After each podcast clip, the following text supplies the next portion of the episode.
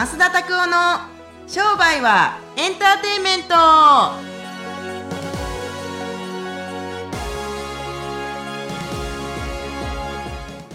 Welcome to 商売はエンターテインメント。はいこんにちは」はい。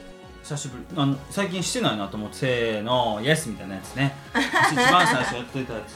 商売のやつね。そうそうそうそうまあ、は何があれですよ。もうネタはだんだんはなはなはもなくなっちゃったし。そうですね。何でもいいんですけどね。そんなそうですよ。もうそんな S といえばはお客さんからあのー質問どうぞお願いしますとか感想くださいはいねって言って、うん感想みたいなのが来たんですけど、い感想。うん。はい。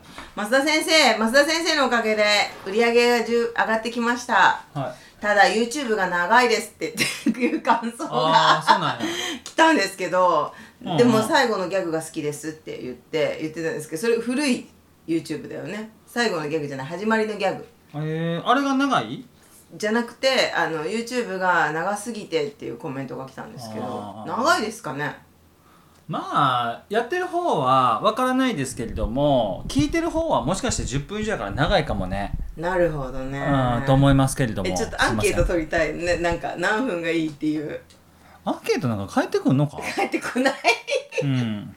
だから取るだけ取る取るという労力だけ無駄に終わりますよね。あだからコメントくださいって言うとコメントしてくれる人たちなんて多分こう100万人中3人ぐらいじゃないですか。100万人中3人？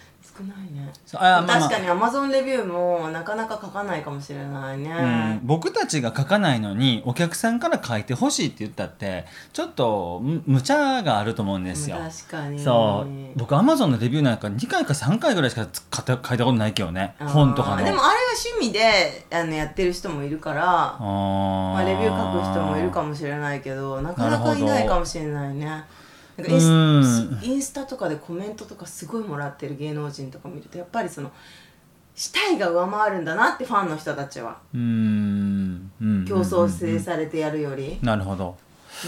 ね。僕らインフルエンサーでも何でもないからね。普通に ラジオ撮って本人たちが喋って楽しいだけやからそれになんか副産物的にリスナーが増えてるって感じやから、はい。それは別にいいんじゃないですかそうアンケートなんて答えなくていいですからね。い。やいやいや10分、いや意外にでも20分でも面白くてあっという間に聞ける人もいるし。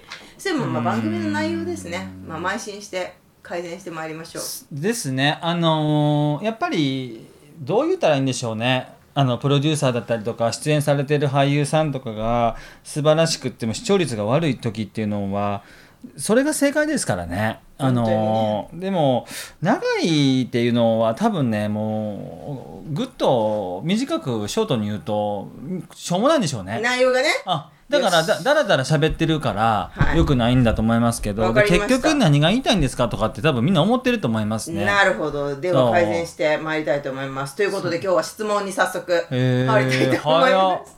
質問やって早っ。いつも10分ぐらい喋ってから行くのに早っ。はい。はい えっと収入を安定させるためのポイントを教えてくださいという質問を奥さんからいただきました。収入ってまああの自分たちが売上から純利益までの収入とあとは支出の部分がありますけれども、このプラスとマイナスのバランスを見ること観察することから始めればいいと思いますね。ね。僕もお金に困ったことはめちゃめちゃありますけれどもやっぱりその時って売上よりも支出の方が高いとかそういう感じだと思いますね。その時は困るんじゃないですか？売上よりも支出が高い。それって会社ででいうところの赤字でしょう結局のところは。はいそうですね。そう。で どんどんどんどんなんかあのまあ分からへん。個人事業主の方たちだったらし貯金食い潰していったりだとかするかもしれませんけれども。そう。バラン収入を上げていこうと思ったら利益を上げていけばいいと思いますね。で利益を上げていこうと思ったら利益率とかだったりとかあのー飲食店だったら原価考えていかなくちゃいけないですよね。開店宣伝広告費まあ、まあ大方経費ですけれどもそれが何パーセントぐらいその売上の何パーセントぐらいあるのか。で残った分が利益となり、えー、と経常利益となりで純利益になっていく。だんだんだんだんだんだん自分たちの個人の収入になっていくわけですけれども、まあ、こんなもんは利益率を高めていくってだけかな。でもねほとんどの人たちは利益率は見ないですよ。なぜかというと売上の高さがインパクトがあったりとか例えば僕やったことないですけれどもインスタグラムとかでも100万人のフォローとかいるじゃないですか。ブロックって平均ブロック率ってどれぐらいか知ってます？100万人のもしフォロワーがいたら。インスタってブロックできるの？インスタってブロックっていうかまあ LINE アットでもインスタとかでも見れないようにはできるんですよ。その人のあフォロー投稿を外すってことね。フォローを外す。100万人ぐらいいたらすごいなんか有効的なクライアントカスタマーってどれぐらいいると思います？パーセンテージでどうなんだろうね。わかんない。大体15%から20%って言われてるんですよ。だからその100万人だったら15万人から20万人の人たちが常にこうついて回っていく。で80万人ぐらいとかあー85万人ぐらいの人たちっていうのがまあ見たり見いひんかったりとかっていうのがあると思いますけれどもこれパーセンテージで考えたりするとじゃあだんだんだんだん要するに数字が減っていけばいくほどこの利益率だったりとか見てもらう率例えば3人しかフォロワーいない。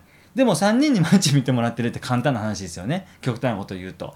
それがだんだん売り上げが下がっていくと実は利益率が上がっていたりとかしたりすると自分たちの収入っていうのをやっぱり安易に決めやすいんですけれども例えば100兆の会社を作ったりするとすごく自分たちのところで選びやすいっていう風な安直なあのイメージがあるんですけれども選びにくいんですよね。利益率がコントロールしにくいから。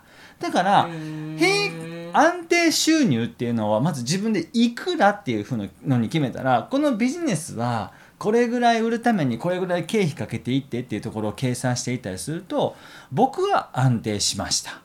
はい、一番当初の5000万とかの収入があった時とか売り上げがあった時っていうのは経費なんか何にも使ってないもん。そう。5000万稼ぐのにあの使った経費200万とかあー300万とか。使ってもお500万10%ぐらいじゃない？で4000その5000万を稼ぐっていうのが想像できないっていう人が多いんじゃないですか、うんまあ。どうやって作るのか。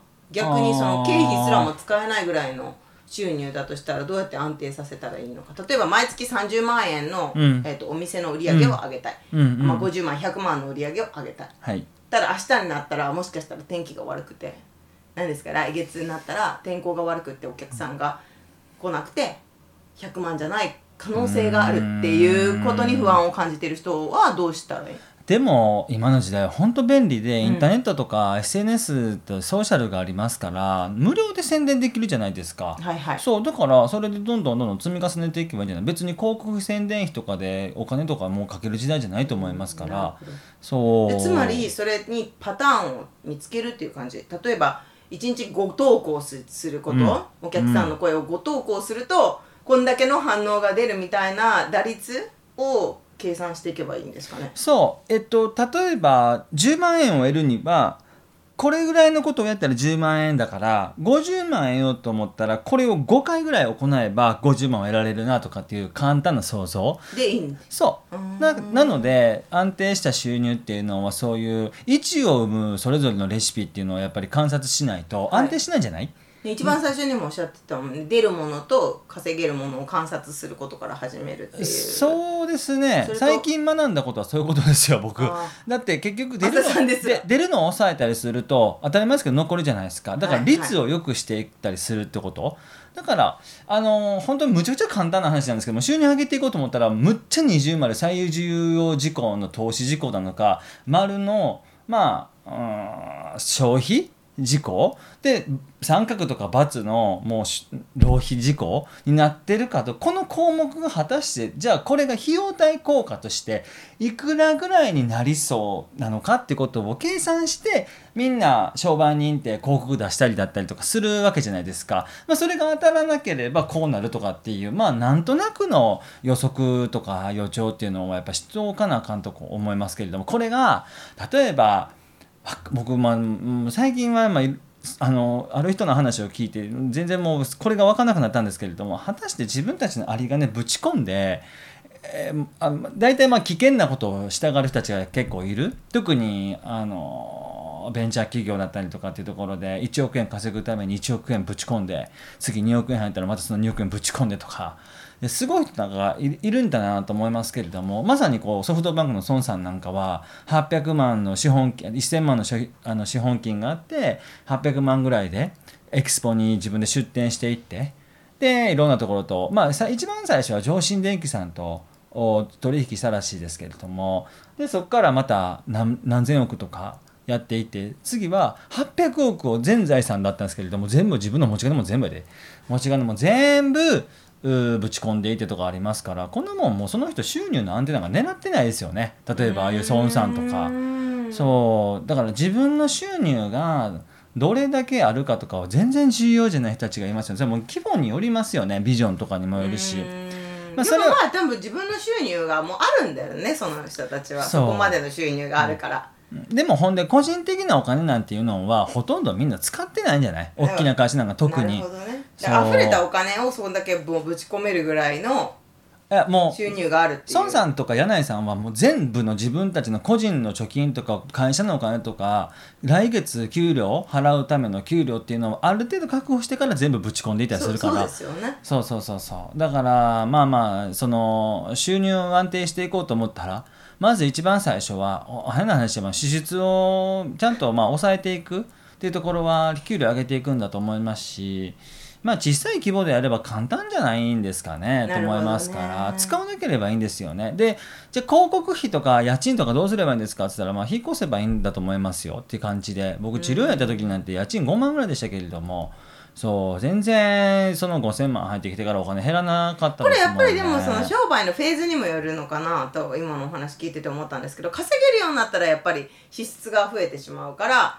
減らすっていうことを今アドバイスされてるんですけど全然稼げない人。例えば月100万円も売り上げ上がらない人からするとちょっとレベルが高い話。いやだいぶ支出抑えてるけどって家賃3万円でシャワーもなくって洗面台からシャワー浴びてるんですけど私っていう人からすると多分ちょっとえこれ以上いやその自分たちの 自分たちのお金を今のはマイナスを削っていくってことですけれども、はい、じゃあプラスをさらにプラスプラスアルファにしていくための投資をしてますかってなったら勉強もしてへんわ広告も巻いてへんわの人たちが多分そういう生活してるんだと思いますよ。そうですよね。そこも多分収入を安定させるポイントっていう質問の中には入ってくると思うんですけどそういう人にはど。ういうアドバイスされます。ああのマーケティングやらないといけません。絶対。